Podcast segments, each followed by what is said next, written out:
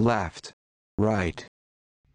Thank you for joining us for this episode of Sip Talk. Today, we are talking about homelessness in the United States, especially the big cities. Also, talking about healthcare, mental health care, etc., etc. You'll have to listen to the whole episode to hear our thoughts. Let me know in the comments that you're here. Give me a thumbs up so I know uh, you're watching this. Makes me feel good. I'll see you guys on the other end. This is Sip Talk. Grab a drink and enjoy. Gross as hell.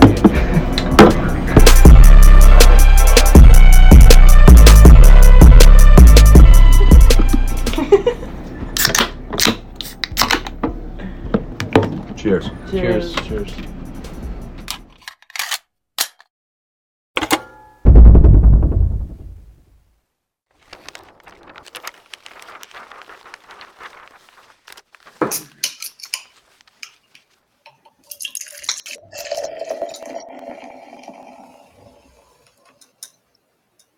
Right. Looks like we are live. This is Sip Talk, episode 209. My name is Justin DiGio out of my basement. Joined by James, the Bosnator Boswell, philosopher, professional referee, bartender, most exciting of all, accountant, whose uh, biggest handicapped said he's always correct. James, how's it hanging down there in sunny South Carolina? It's been nice down here. Almost 80 degrees today. Ah, fuck off, man. It was raining all day. I'm, I'm like just getting over being sick, and uh, it it rained on me all day long. I think I'm also getting blurry here. I don't know what's what's going on. Yeah, it's too early in the cast to be that drunk. I heard you crack a beer. Um, we'll get to the topic in a minute, but I heard you crack a beer. I'm curious what you got there. Busch Ice. And I'm Busch looking Ice. to find a Busch Ice neon sign for the garage.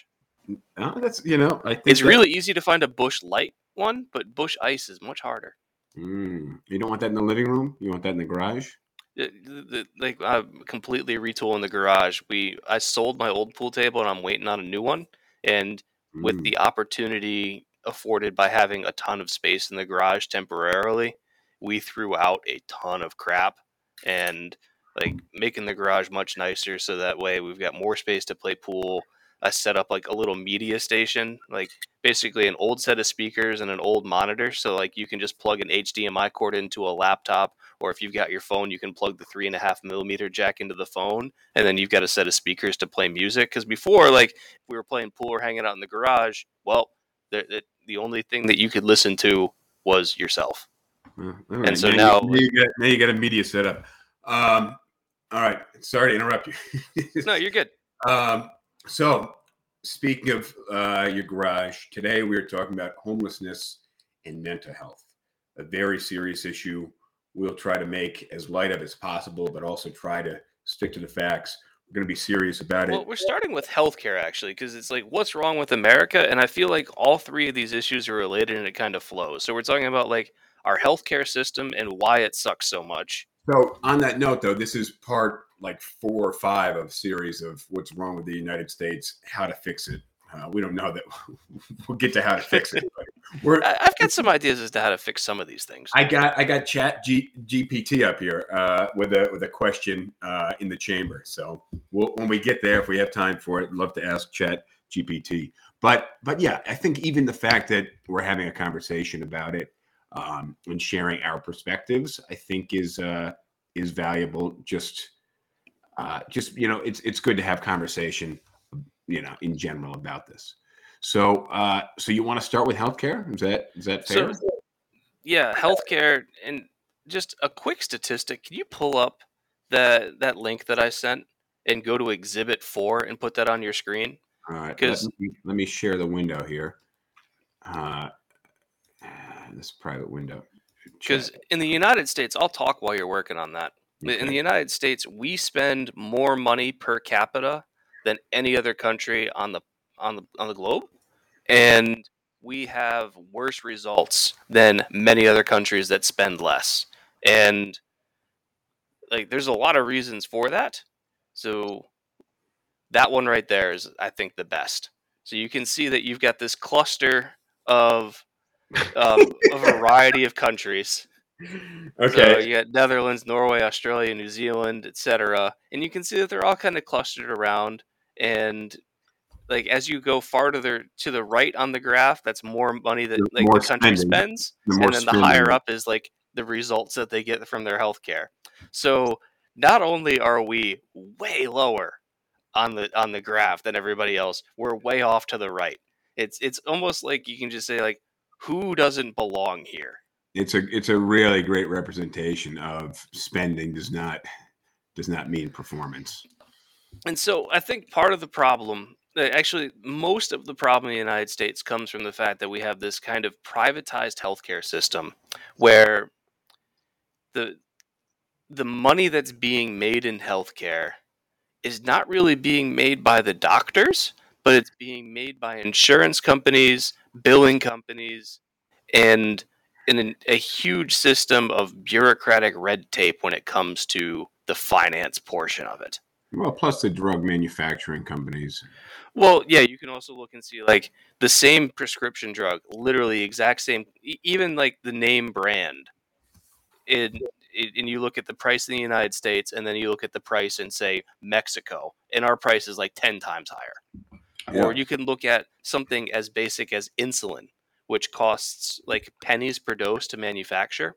And when insulin was like when when they discovered the process to make synthetic insulin that had a huge like almost overnight gave diabetics like a chance to a- survive.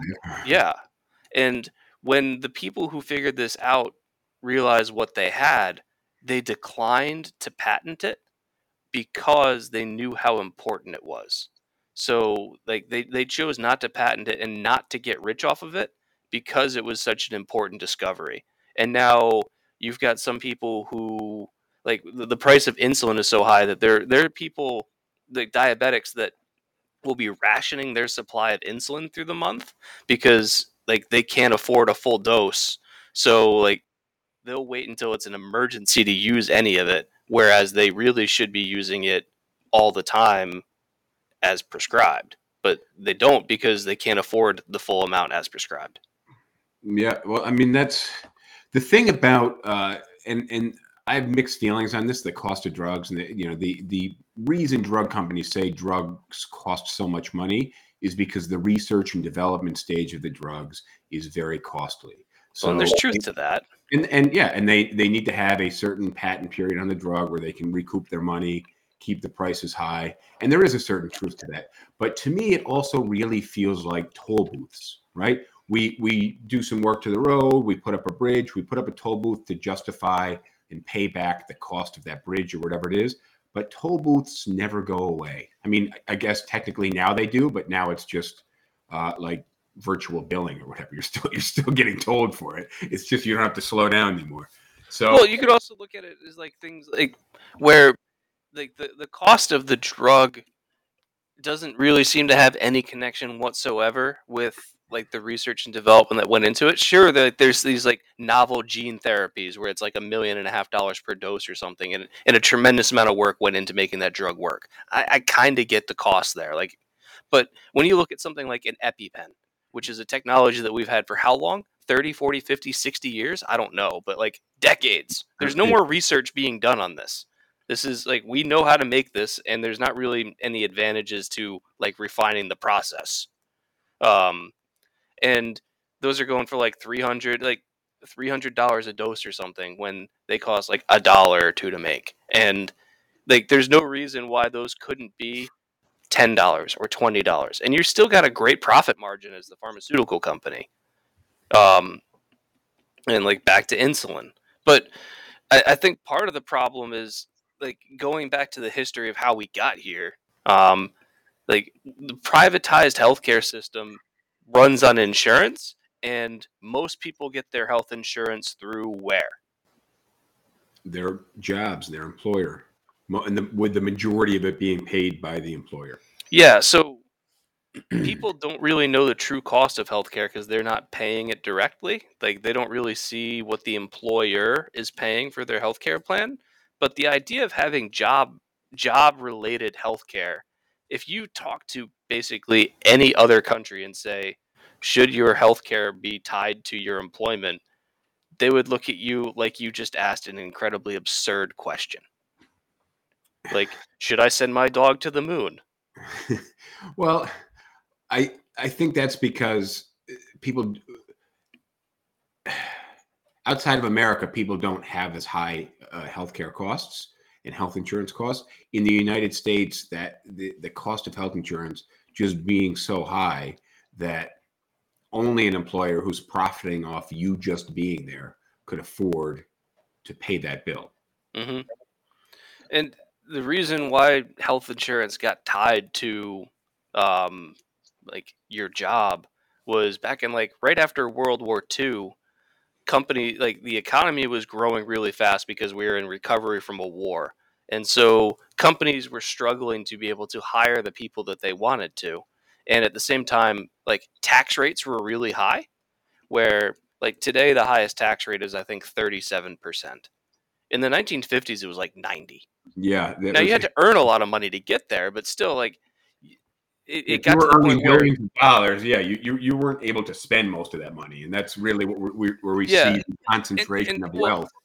Right what now. happened was if you're a company and you're looking to get like the best workers, like offering higher wages wasn't necessarily the best way to compete because they were if, being taxed on that, you know, higher wage meant a higher tax. They're not actually getting that much more in their pocket. right, So But- how else can you incentivize them? what was so-called cafeteria plans, so various types of benefits that were offered as part of the job would not be taxed. So, for example, like if your job had like a gym in there and you had free membership to the gym, that's something of value that's offered to you, but you don't Mhm. have to pay tax on it. And so healthcare plans were under this umbrella of cafeteria plans and they weren't taxed. So a lot of businesses started competing by saying, we're going to offer really good healthcare plans. And that's our way of attracting talent because if we're paying $30,000 a year, which in 1950 was a lot, and if we were to offer $35,000 a year, but they're getting taxed 50% of that, that's not really going to attract a lot of workers. But if we were to offer a healthcare plan that's worth three or four thousand dollars a year, and they don't have to pay tax on that, and we still get the deduction, that's how they got workers. And Well, that system really just kind of once once Well, the companies started doing it, everyone started doing it. There's added incentive as well because you keep your workers healthy, showing up on time, and and working hard. Yeah, and the other thing is back back when this system was kind of in its infancy, most of the insurance companies operating in healthcare were nonprofits. So they weren't looking to make money by being an insurance company per se. Whereas now the vast majority of health insurance is for profit. So health insurance companies, just like any insurance company, have every incentive to deny a claim because you deny a claim, you don't have to pay out anything. Well, a lot of the employers were not publicly held companies, and the insurance companies were not for-profit companies. So that really works pretty complementary. Um, and now it's the exact opposite. hmm So, what else do you want to add on healthcare? Because I want to, I do want to transition into mental health and into homelessness because I got a lot So, of notes on homelessness. Real quick, I saw, and I'm probably getting the numbers wrong here, but there was a conservative politician or a conservative columnist talking about how, um, like a Medicare for all or like a socialized medicine program in this country would cost about thirty trillion dollars over some period of time, maybe ten years, and the, somebody re- responded and be like, "Hey, how about you mention the fact that our current system over that same period of time would cost 43 so like we're spending a ton of money and we're just getting shit outcomes. And that's because there's so much waste in the middle and i'm not saying that private health insurance should go away entirely but having a government subsidized government subsidized or a socialized medicine system and eliminating the largesse and profit motive of health insurance companies and allowing most people to just go with the baseline care that the government provides. And then if you're really well off and you want private health insurance or you want to have a private doctor that you're paying for out of pocket, go right ahead.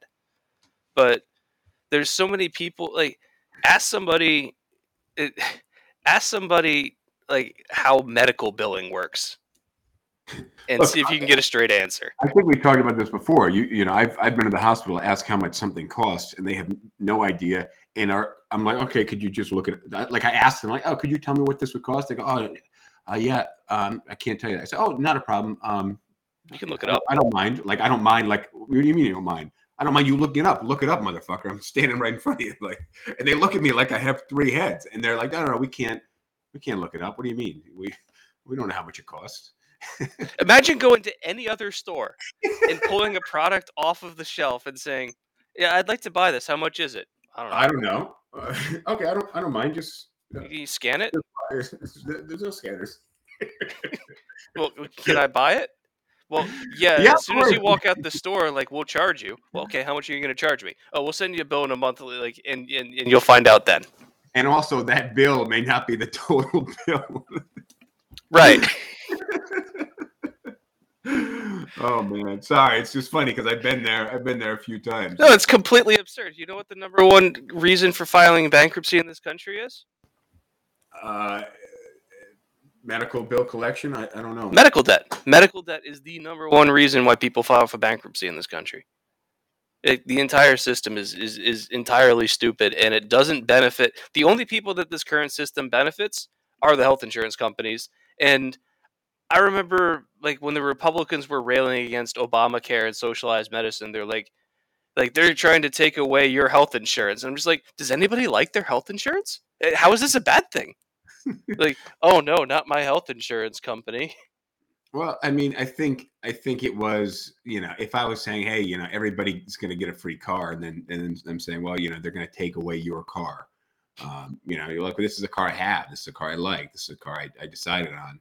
Um, you know, uh, you know, the issue is just people are losing the choice. They're used to what they have. They don't like change, and they're fear. They're in fear of a inferior product. And I, you know, that's that's the biggest thing is that you know they're getting something for free basically, but running the risk of it being inferior.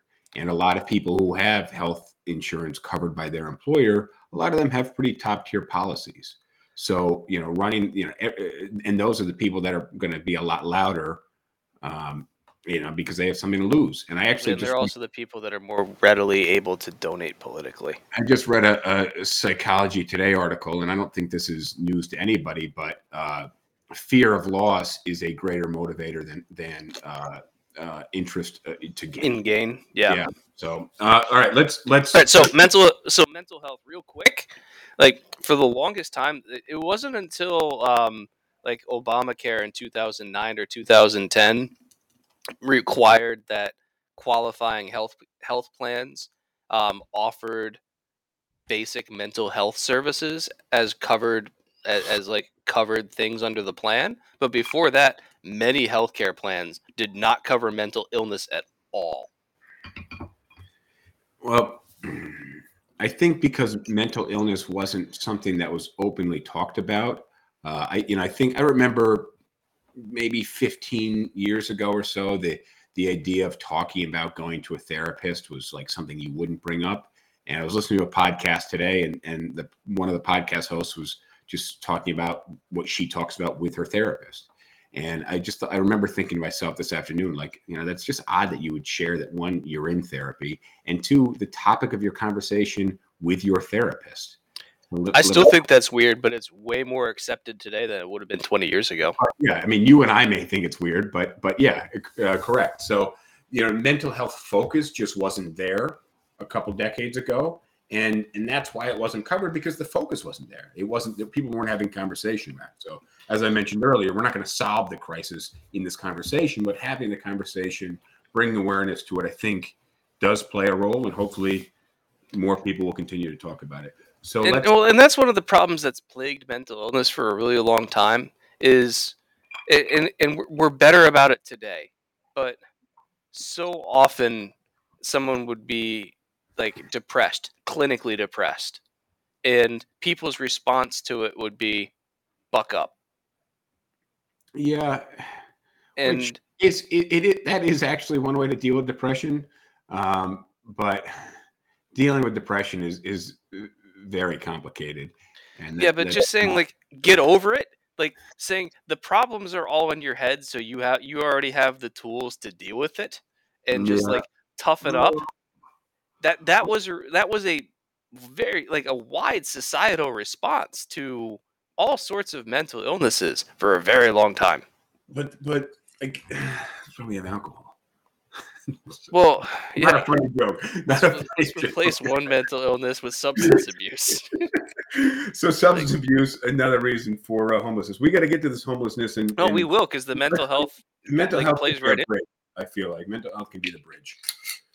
Yeah, mental health is the bridge because like we, we start with healthcare and talk about why we suck at healthcare and why probably socializing medicine is the best. Like if you look at all the other countries, like they have better outcomes than us, than us and they spend less. What are they doing different? Well, they're not running all of their transactions through people that that seek only to profit by being middlemen. I I think the just the amount of profit in the healthcare system is is really the issue. Like just it, there's no there's no attention that's being drawn to like where the money's going and just the obscene. Uh, you you know my friend Adam a couple summers ago, I was trying to get his attention. He was pissing in a bush, so I threw uh, uh, something at him and it it whizzed right by him, but it it, it caught the side of his head, and he's bald. So uh, he started bleeding. He went and got like three stitches, something like that. Um, it was we were a little drunk, being obnoxious.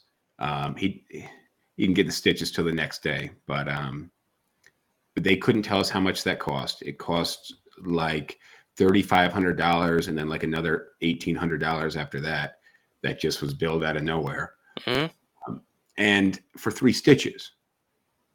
For three stitches, You know who's not seeing a lot of that money? the doctors and the nurse that did it. Correct. Yeah. Um, so, So, I mean, like doctors and nurses, by and large, aren't the enemies in this system. Well, I mean, they don't do the billing, so No. You you can't put the blame on them. Because even like if you're a doctor that runs your own office, like you're not a doctor in a hospital, you you run your own private practice for something, like you're still not doing the billing. All right, hit me with the, hit me with the mental health. We got to get it. We so got to get mental that. health, like yeah. So we we've I sucked way too many notes we've on, on sucked it- we've sucked at healthcare, and we sucked at treating mental illness with our healthcare, uh, and we're we've gotten better about it recently. But I think when it comes to mental illness, and this is kind of the the bridge to homelessness, is the deinstitutionalizing of America in the, the 80s, where you had a tremendous population of people that were in mental institutions, which had their problems. Well, let me. Can I? Can I have some notes here on Yeah, on you want to talk about yeah. deinstitutionalization? Let me let me read uh, a few of my notes here. Um, Reagan and Brown, two of the most consequential governors in California. So this is spe- specifically about California, but it plays out for the rest of the country. And also, California has like the biggest problem with homelessness. So And, and, and but yeah, Cal, when, when we get to mental health in, in California, the two are tied very closely. Uh, but but Reagan and Brown, uh, two governor of California, they led the state during the two most well-intended but poorly executed movements in the state's history. First was the deinstitutionalization of mental. Maybe it's too much scotch here. Deinstitutionalization of mental uh, ill, starting in the '60s. The movement started in Europe, uh, was supported by Kennedy, and ultimately it got complicated by a, a Supreme Court decision uh, about civil liberty concerns over forced treatment. So we institutionalized people, and they were stuck in the institution, uh, and it wasn't on them to leave. They couldn't decide they wanted to leave. They were forced to be stuck in that institution. The U.S. Supreme Court uh, weighed an opinion, uh, and basically concluding that if an individual is not posing danger to self or others and is capable of living without state supervision, the state has no right to commit the individual to a facility against his or her will. makes me think of a quick story. Um, like three psychology professors tried this experiment where they faked having symptoms of I don't know, it might have been bipolar or something. Um, I'm And- familiar- and they they they faked these symptoms so that they could get admitted to a mental hospital And then after like a day or so in the mental hospital, they went and just like started acting normal to see how long it would take for them to get released. And it was a struggle for them to get out. I think there's a movie ab- ab- about this actually. Um, do you know how long it took them to get out? I think like two weeks. Oh, I thought it was way longer than that. I It might have been. I don't know. I I, th- I thought it was a couple of years. No, it wasn't that long. Uh, well, may, I, I may be confusing this movie. The movie's in Spanish, I think. Uh, Yeah, so Alright. like the idea of like being stuck in a mental institution and like keeping people that shouldn't be in a mental institution there is bad. But at the same time, I think we can all recognize that there are probably some people that need to be in a mental institution. Well, that's that's kind of where we stand with uh, the mentally ill and, and unhoused in New York City. So this is so this is from Vern Pierson, who's the El Dorado in California County uh, District Attorney. Just more on on so that was the Reagan uh, deinstitutionalizing mental uh, the mentally ill, and then the second, uh, which is fueled by concerns about perceived mass incarceration, uh, and, and this is from uh, uh, from this guy, and the reality that our jails and prisons had become the de facto mental health facilities. Uh, the Well, result that's still true today. it is. Well, that's it's more true today because of you know, uh, but the result is fewer inmates and significant increases in homeless and untreated mentally ill on the streets. Uh, so uh, let's see. He says, "I witnessed this as county prosecutor, deputy attorney general, and El Dorado County District Attorney. As someone with more than 27 years in the pursuit of justice, I worry for the people on the streets and the victims of their future crimes." The history of psychiatric treatment isn't pretty. Too many people were institutionalized for mental disorders, suffered abuse, neglect, and mistreatment. Governor Reagan signed the Lanterman Petris Short Act in 1967, all but ending the practice of institutionalizing patients against their will.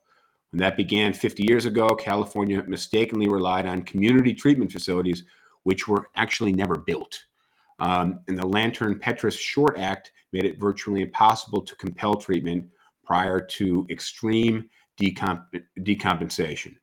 Uh, and that became uh, very clear with the number of mentally ill entering the criminal justice system, which doubled the first year after that was enacted.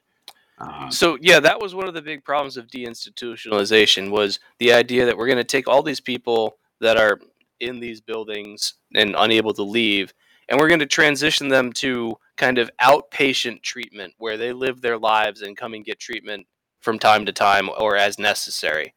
And so they accomplished the first half of that by closing all the institutions. But they never followed up on step 2 but then these people end up on the streets and because they're not getting treatment. and they never they never followed up with the actual treatment centers so then these people didn't get treatment started committing crime started going crazy schizophrenic eh, total chaos in the streets and then got locked up. Um, and then there was no place outside of the jail to keep them. Um, but uh, but you know but now we have this cycle where these people get locked up and let back out. And uh, you know it's not And it's not like jail is a great place for your mental health, even if you're getting treatment in jail, and even if that treatment in jail is good, being in jail by itself is not going to be great for your mental health. I mean, yeah, it's uh, that, that's I've asked this a, a, a few episodes ago. Like, what happened to all these institutions? They just they literally evaporated. I remember just hearing closed. about They just became Uh, abandoned buildings. I've I've uh, talked about the movie Girl Interrupted before. One Flew Over the Cuckoo's Nest. Uh, these places literally just disappeared, and and now what do we do with the mentally ill? Because the very liberal approach is you can't touch them; they have the right to be doing what they're doing. Um, the very right wing approach is lock them up, get them off the streets. Um, but there's really nowhere in between that that I can think of. Nobody's proposing mental health care facilities, um, and especially you know the, the, effectively the forced treatment of of the mental health. So in a conversation I had earlier this week, um, talking about homelessness. You Like- want to quote Rosh just just because he? Oh yeah, yeah, yeah. So Ross, uh, so the the uh, psychology experiment I was uh, mentioning is called the Rosenhan experiment, and Rosh says the average time that the patient spent in the hospital was 19 days. All but one were diagnosed with schizophrenia in remission before their release. So I was right at about two weeks. Okay, yeah, yeah. I, I'm I'm thinking of something else. It was I, I'm pretty sure it's a Spanish movie uh, that's like on Netflix now. I don't understand understand great Spanish, so So, like, if you look at homelessness, and uh, like, and this is also mental illness tied into it, but if you look at the the kind of the far left and the far right approaches to these problems, both really leave a lot to be desired. Because the liberal approach, I, unless you're super liberal, you're going to end up seeing that it's just way too permissive, and it leads to these huge homeless encampments that like even in San Diego, um, I, I saw a article or a news story where where they were interviewing people on the street that were trying to get out of their leases of downtown San Diego apartments because as soon as they left their apartment building, there were just homeless people everywhere. Um, A Mhm. couple blocks from where my brother lives um, is kind of like the main stretch of Ocean Beach in San Diego, where there's bars and restaurants and shops and everything. And at like 10 o'clock at night outside of a bar, like eight homeless people just jumped a random guy because he wouldn't give them money. Like he wasn't doing anything besides just walking by and like they they asked him for money and he said no and he got jumped. And so like by being so permissive and not uh, not dealing with homelessness and just saying, well, this is just the choices that people make, and we we need to stop judging them and like let them do their thing. You end up with these problems where, for the average citizen, parts of the city become unlivable. Well, I think, and I think that this is this is where we're sort of drawing the line. We took the angle into this conversation uh, about homelessness from the angle of mental health, and we actually started with healthcare. Okay, but homelessness, as we call it, you're calling these homeless people attacked some guy in the street, but but when we say homeless, it it means to say the unhoused, as if the issue is housing.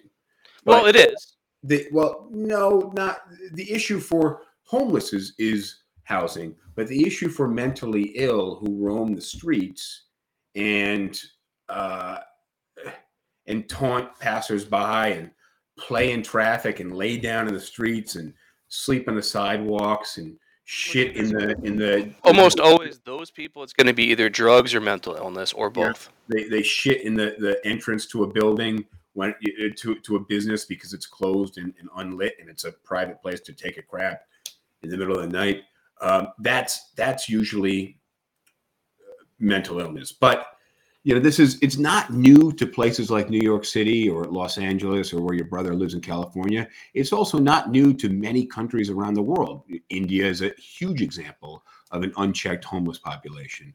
Um, you know it, but but more so in india the ability to to rise up and overcome the homelessness issue you know is is is much more difficult. They don't have Well, India, the, the homelessness thing, like India is the problem is pure poverty. Well but they also because yeah pure poverty because there's no social welfare system helping support these people. Once you and it's also that, you've got a huge population and just limited resources and like they haven't built up the infrastructure where like like the, their most recent prime minister one of his big campaign promises was building toilets.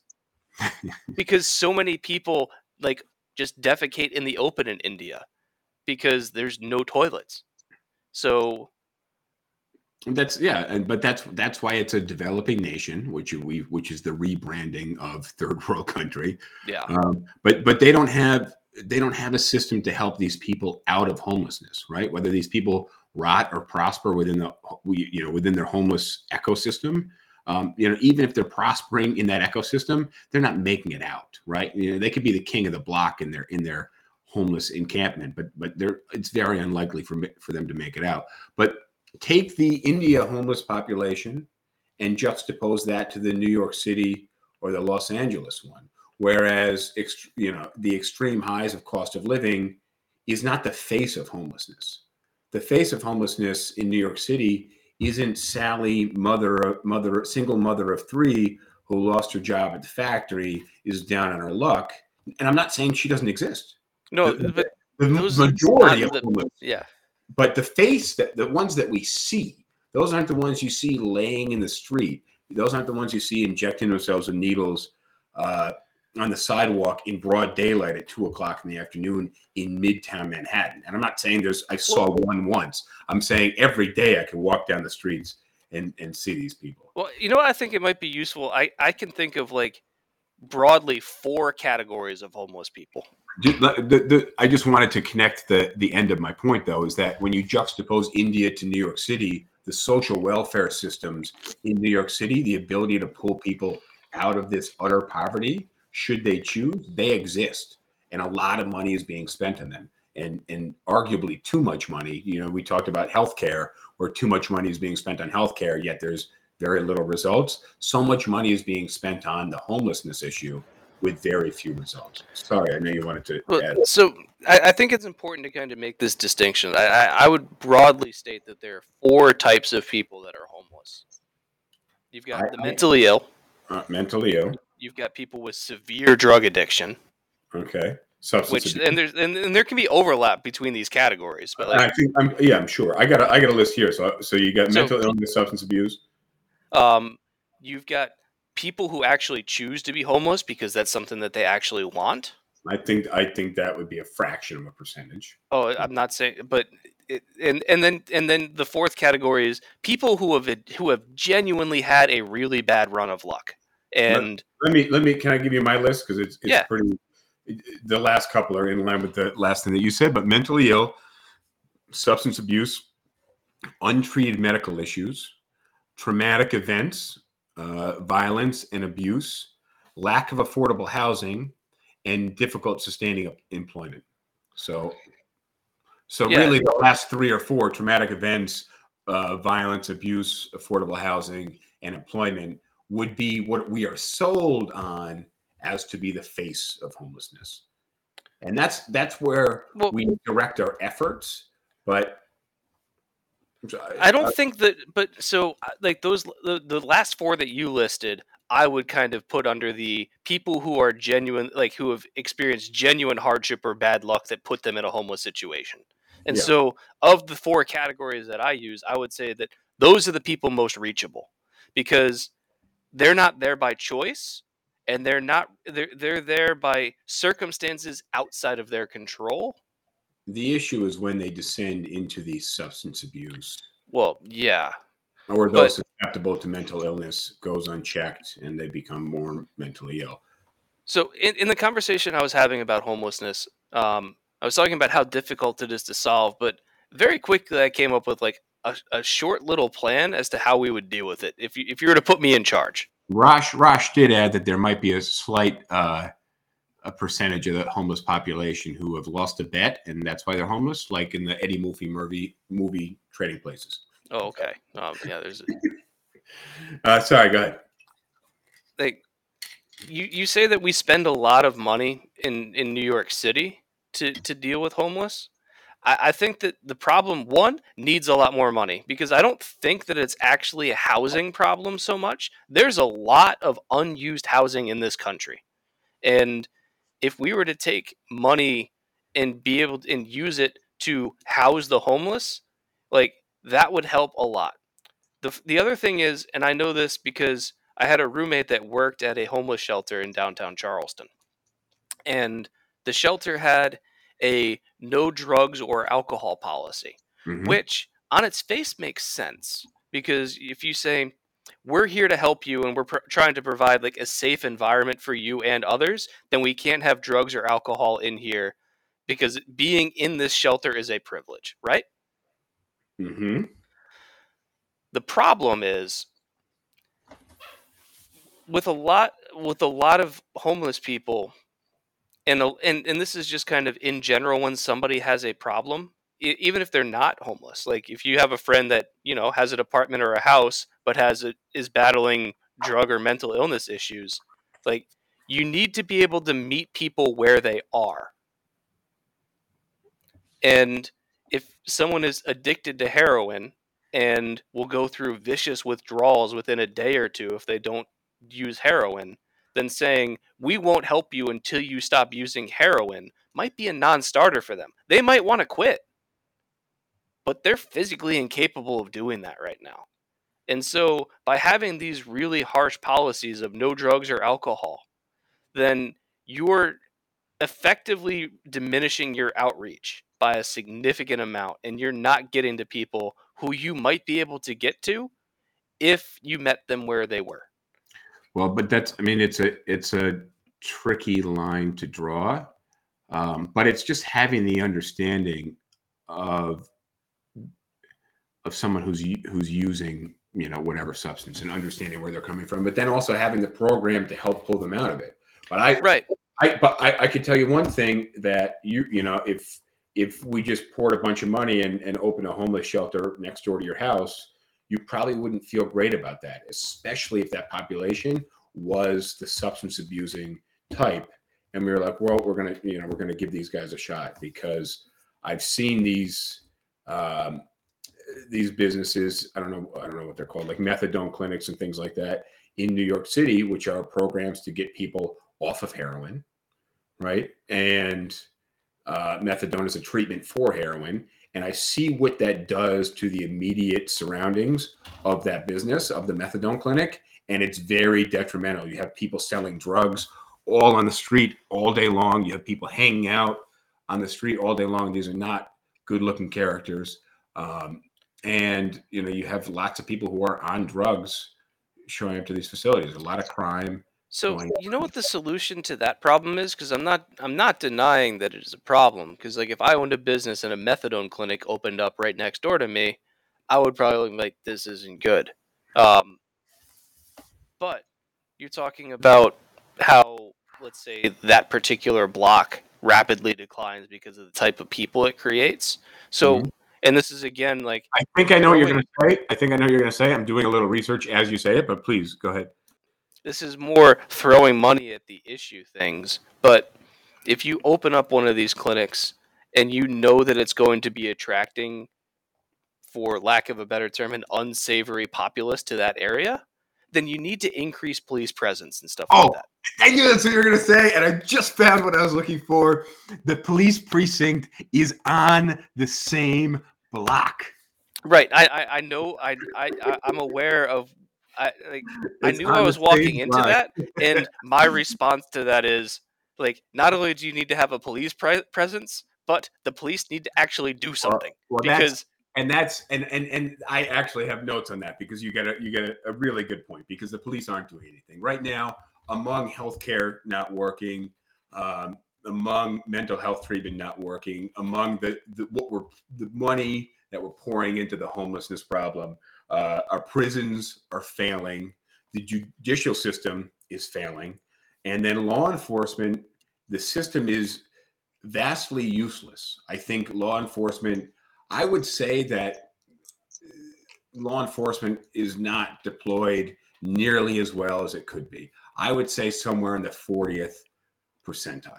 And, you know, the way that I think of things is like the number of tra- traffic tickets or benign uh, citations that are issued from police um, versus the actual crime that they're stopping. And something I thought about today was I wonder how many parking tickets were handed out in the immediate vicinity of Robb Elementary School in Uvalde, Texas, the mm. day the elementary school got shot up and the police waited outside because they didn't think they should send anybody in from the outside because enough people were going to die inside. They didn't want to add to the population of dead people. Uh, talking about that incident would be an entire cast as to how terrible that day was for everybody. But, but think about the police action there, and that's you know there, I, there wasn't much. You remember There's a lot of standing years, around. You remember three years ago I, I told the story in the podcast. I was driving to work during the pandemic. So basically, everything was shut down. Crazy, crazy amount of homeless people on the streets. We're talking tents and just basically like on street cities that were built up of homeless people.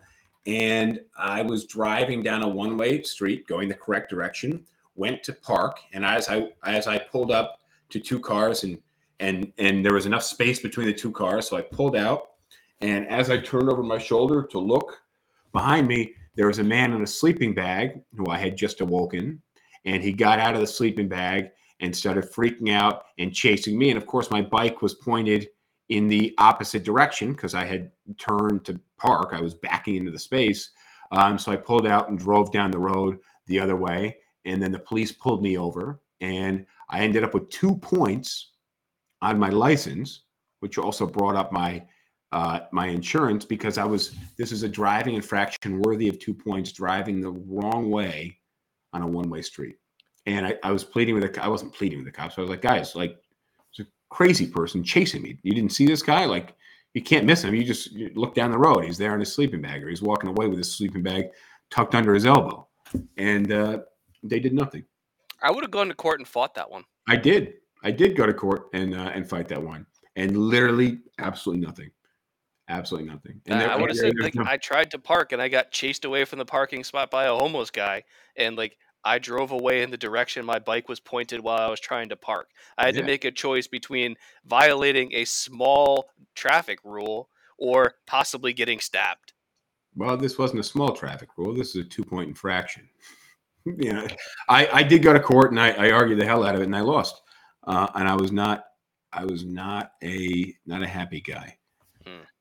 Uh, But- but but again, you know, this is we're saying we're keep saying we're talking we're calling these people homeless people, and and while they are unhoused, they are not they're not the the the majority of homeless people are people that are going to shelters. They're the I think in New York City right now it's like sixty something thousand people that sleep in shelters. Most of these people you wouldn't know as you walked down the street. A lot of them you may not know if you worked alongside of them, unless you were close. You you might be aware. Uh, a lot of these guys are you know they're down in their luck because they lost a job or um, victims of domestic abuse, things like that. But again, that's not the face of homelessness that that we're talking about right now. No, but th- th- that's also not the problem with homelessness. Like those are the people that if they're going to a shelter and they're trying to get a job and they're trying to find housing and they're trying to make the steps to get themselves back on their feet, like that's a problem, but it's not the problem. the problem with homelessness is the people on the streets that disrupt you that that that detract from your experience of being in a city either visually just because it's not pleasant to look at like people in decrepit poverty or directly in terms of harassing you and possibly assaulting you and so, uh, so, so how do we how do we solve that? How do we solve how do we solve the crazies and the mentally ill, which is really where our focus is? I just thought bring back institutions man I that's exactly exactly my thoughts. Um, bring back because putting these people in jail doesn't help them Well, and they also end up getting let out of jail because they're just not mentally stable, and Right, a lot so, of these are low-level infractions that are just but not. they're worth not really the people that you want in jail anyways because like th- th- they're just i don't know they're they're not prisoners they, they, they need help and they're not they're not necessarily choosing this life for themselves because if they were to get treatment they would probably make other choices and so and there might be some people whose mental illness is so profound that like th- there might not be much treatment available but in that case you put them in an institution so that way they have a safe place to exist where they can't harm themselves or others and that's just a cost that we as a society have to bear of treating some people humanely because the alternative is we let them out on the street and they harm themselves and others or we pay the relatively small cost to keep them in a mental institution and try and give them the best care we have But, but also, yeah, that mental institution is going to be a lot less costly to run than it is going to be to put these people into a prison system, which costs money. Uh, the court system costs money. The police system costs money. and it Uh, also ties up the court system and the police system from dealing with actual problems Exactly. Uh, I think the issue with the institutions is having a, an agreed upon metric for them to be released and to have that be relatively transparent and publicly heard. having institutions in the same form that they were in like the 1950s is not a good starting point. No, because there's no transparency. You were just Well, locked. there's no transparency, and like, the the treatment of people in those institutions wasn't the best. Um, like watch Shutter Island, which I know it's fiction, but like it, it draws on real world things. Um, Well, I think they treated the main character, the main uh, guy, pretty well in terms of the main guy. well, yeah, but that was the whole Not- movie. no spoilers. No spoilers. but um, like having a modern approach to institutionalizing people, where like you get people that are experts on mental health together and put together a system where there is an exit path from institutions, but there are some people that probably just need to be institutionalized, and you, you might not. There there are probably some people whose problems are so profound that they're just not going to make it out, and that sucks to say, but it's also probably true. Now, now uh, on homelessness, and one thing I want to add before we go there, um, anybody who's watching us, whether they're watching us on TikTok or Instagram, Facebook, Twitter, Twitch, if you guys have not subscribed, well, you're really hurting our feelings. We'd love to have you as a regular viewer, and we'd love your comments, even if they're mean. We actually really like the mean comments. So if you're out there, you haven't subscribed, subscribe, follow us. Apple Podcasts, Spotify, any audio podcast platform, YouTube.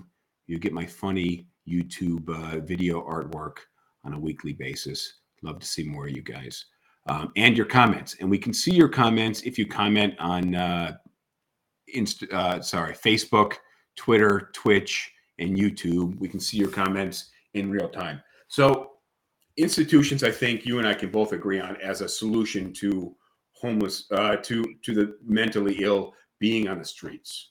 Uh, in, Well- in and I've got like if I were to bullet point it, I would say one, it needs more. We need more money towards towards homelessness. Two, a good portion of that money needs to go towards finding housing for these people. Three, we need to have more programs that meet people where they are. And four, for we need we need to bring back institutions for the people that are most severely affected by mental illness or substance abuse. So when I told you earlier today that I was having thoughts on this recently, I had seen a post about uh, affordable housing in other countries, and there were these micro apartments, which were just kind of uh, rooms with a single bed, uh, a, a little sink, and you know, like a TV or a desk. Very small rooms, you know, maybe uh, like two or three hundred square feet.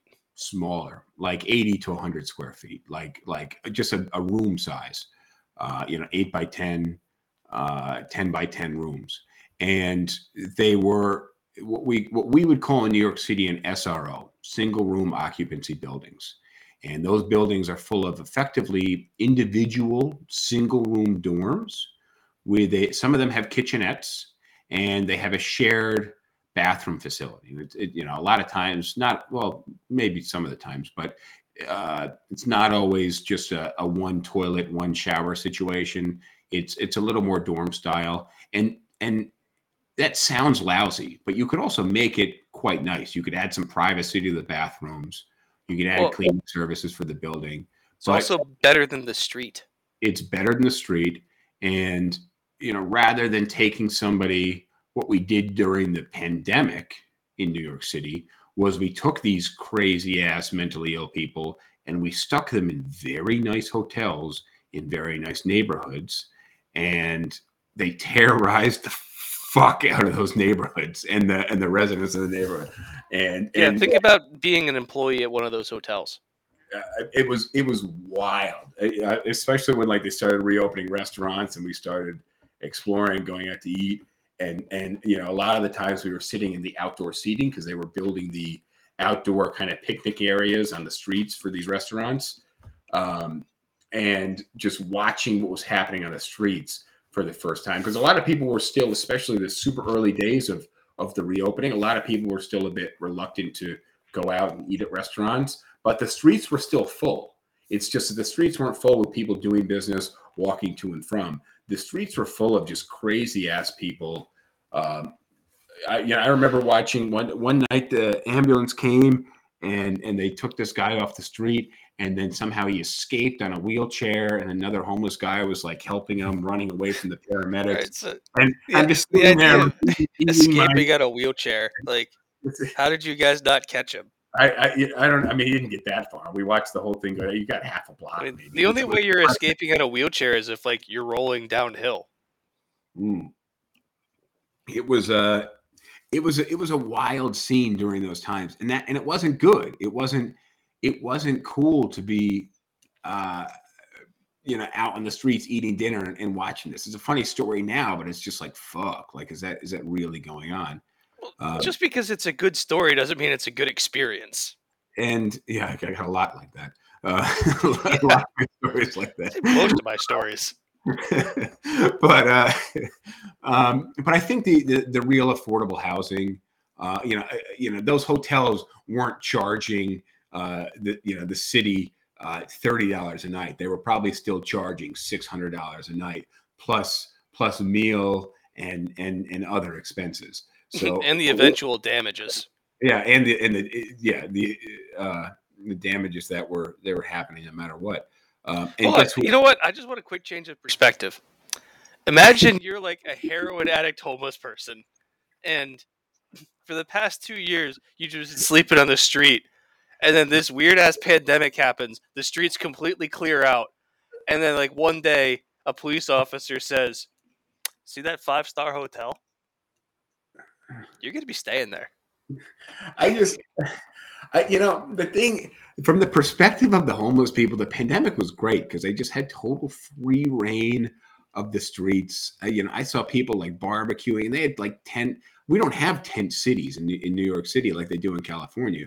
We had like blocks that were just covered in tents, people chilling out for weeks and weeks and weeks, you know, unbothered. And I, there's a few drugstores that um, that I would go to just for like regular supplies, like to grab uh, some some uh, Pepsi Maxes or to grab you know some some breakfast or whatever on my on my walk to the office. And regularly, these places were being uh, robbed, like hardcore, just people going through with uh, people going through with uh, just bags, throwing shit in there, And just walking out. vandalizing the stores. Yeah, really bad. So look, there's a comment on the, you know, I was, I was hoping you would notice this, but it looks like Elizabeth not- noticed this. Um, the Go Go Girl drink mixer. Um, can we? Do we have? We got about we got about three minutes left. Do we have we have time for me? To, are we good on this topic?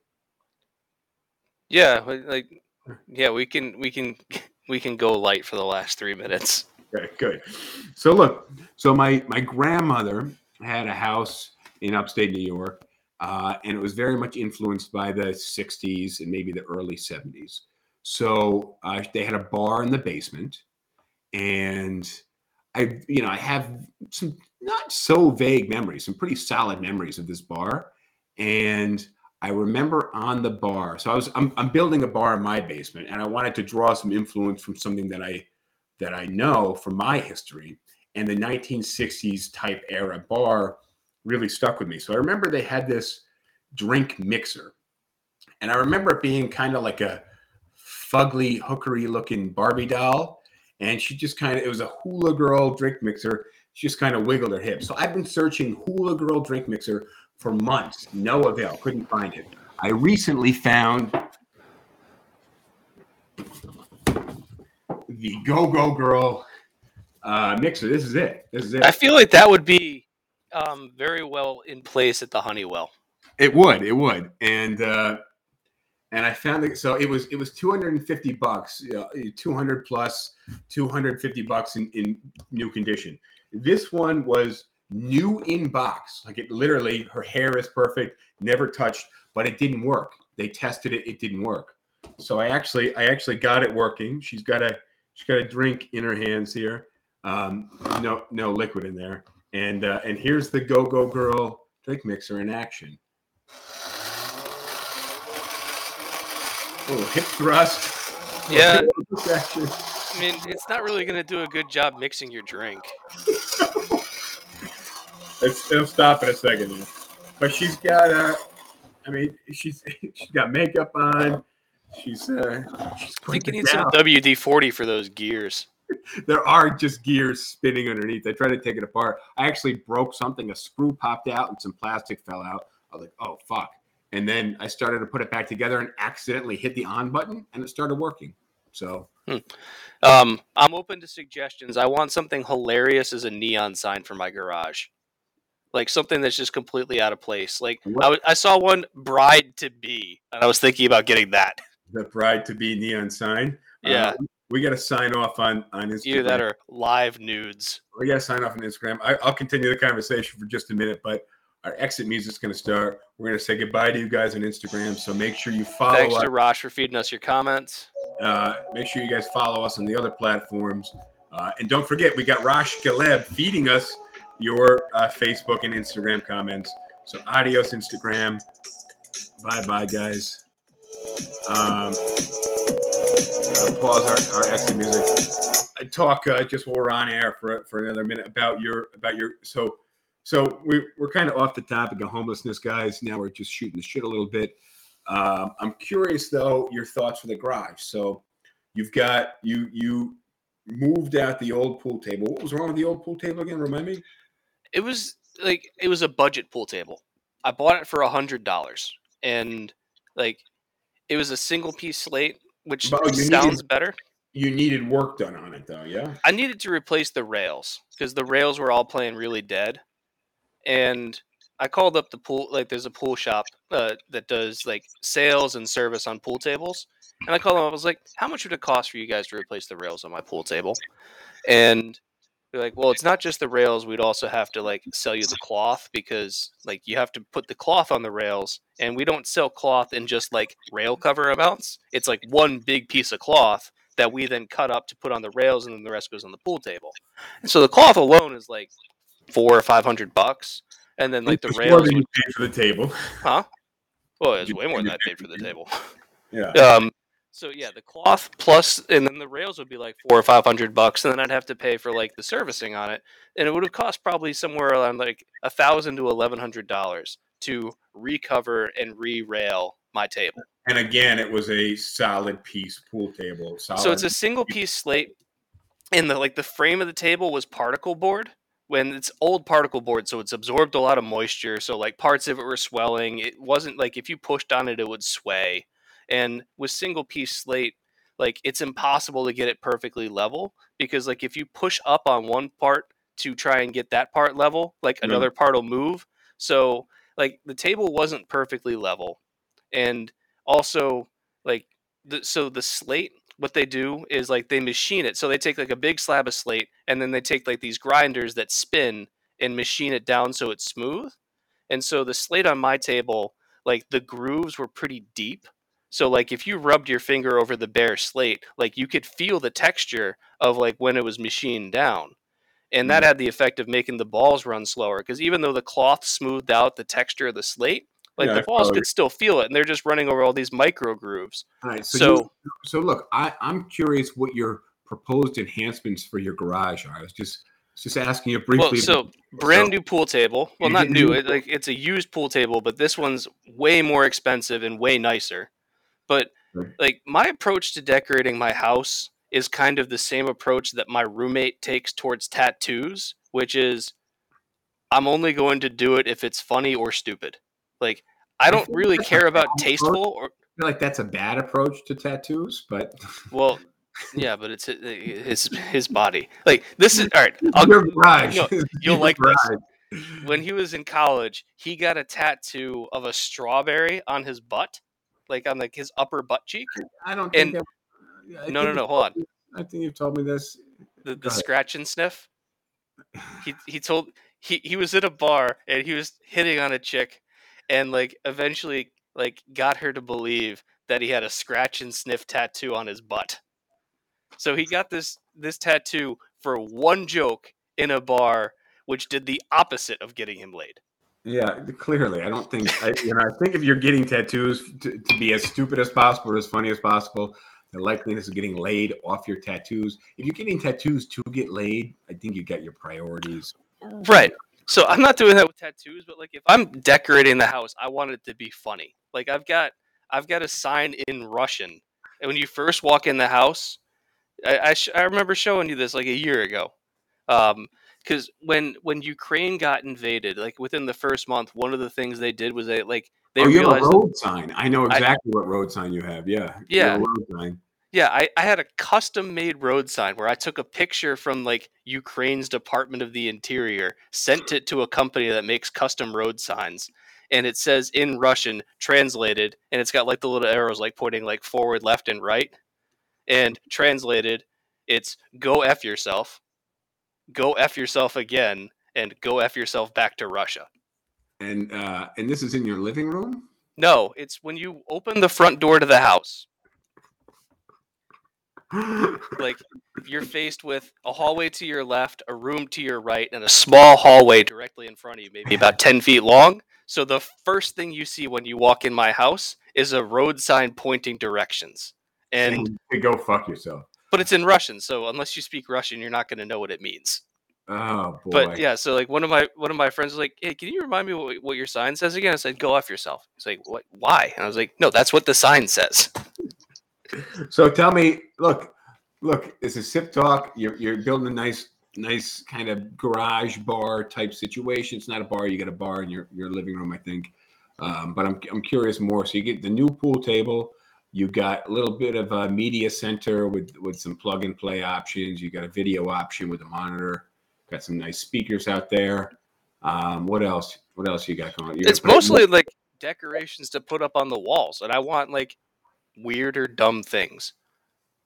Another thing that I want to get, I saw a picture of uh, uh it was something in a coffee shop where like they put like a, a map of the world up, but it was like all wrong. They didn't mean to because like whoever they paid just was like, well, we're like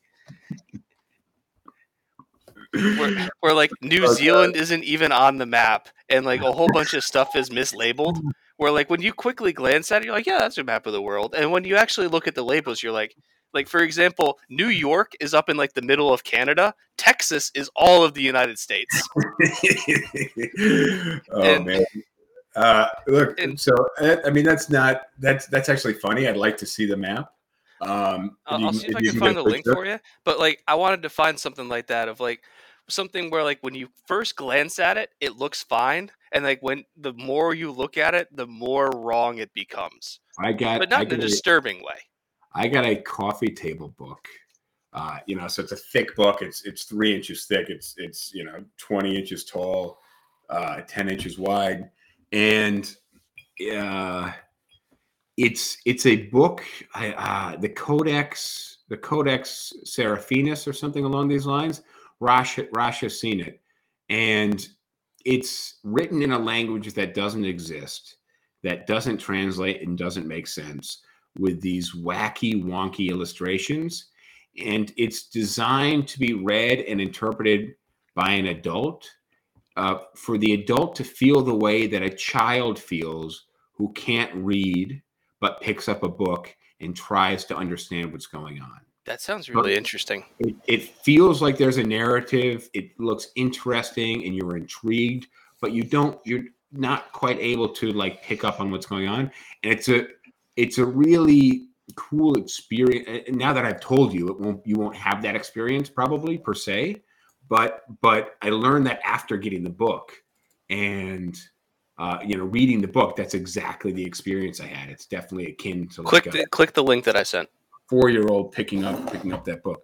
Um, I, would love to see if I can screen share this one. So let uh, Rosh is moving the text here. All right.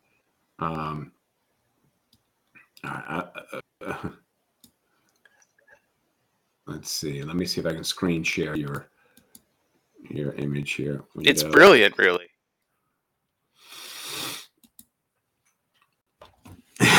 Korea, Japan, Australia, uh, India. Uh, it's a good map. I like is it. Madagascar. Yeah. The, uh, Singapore Canada- is India. Canada. Paris is somewhere in Finland. Yeah, this is good. I like this. I like. Uh, uh, I like this. And where, where, where is this? A coffee shop somewhere? Yes. Texas Um, is north of New York. hmm In Canada, Yes. and New York is all of the United States. And, and Canada is Greenland. Uh, yeah, Canada's Greenland. I saw that. I saw that. Um, it's it's and, and then Asia is Russia, which Russia is Asia, but um, but most people don't think of it that way. And then you've Um, got the Arctic Ocean. The the Southern Ocean. The, the Southern Ocean's a real thing, but Where look the- at the Arctic. What am I missing? The Arctic, Is not it- Arctic. oh, Arctic. Arctic. Okay, I like it. So this is just a map for uh, for idiots. Yeah. So I want have- I something like that to put up where like when you first glance at it, it looks fine. I wouldn't have noticed anything. So it looks it looks good to me. Um, this is this is great. This is really great. Um, all right. On that note, uh, I'm excited for your uh, for your garage renovations. I'll be working my bar renovations. Have I sent you any pictures? Have you have I shown you anything with this bar I'm building? No, like the last I saw was like you had like the wall stripped down and like you had the water lines kind of exposed for a bar sink. Uh, okay, yeah. So it's it's it's getting there. Very slow because I'm just very indecisive. So I'm not quite sure which actions to take. I took the I there's a the wall behind the bar. I was going to take out and build inlaid shelving. So yeah, I, so I like that idea. I took the wall out, and rather than going back the width of a two by four, it goes back the width of a two by two, and then there's a brick wall.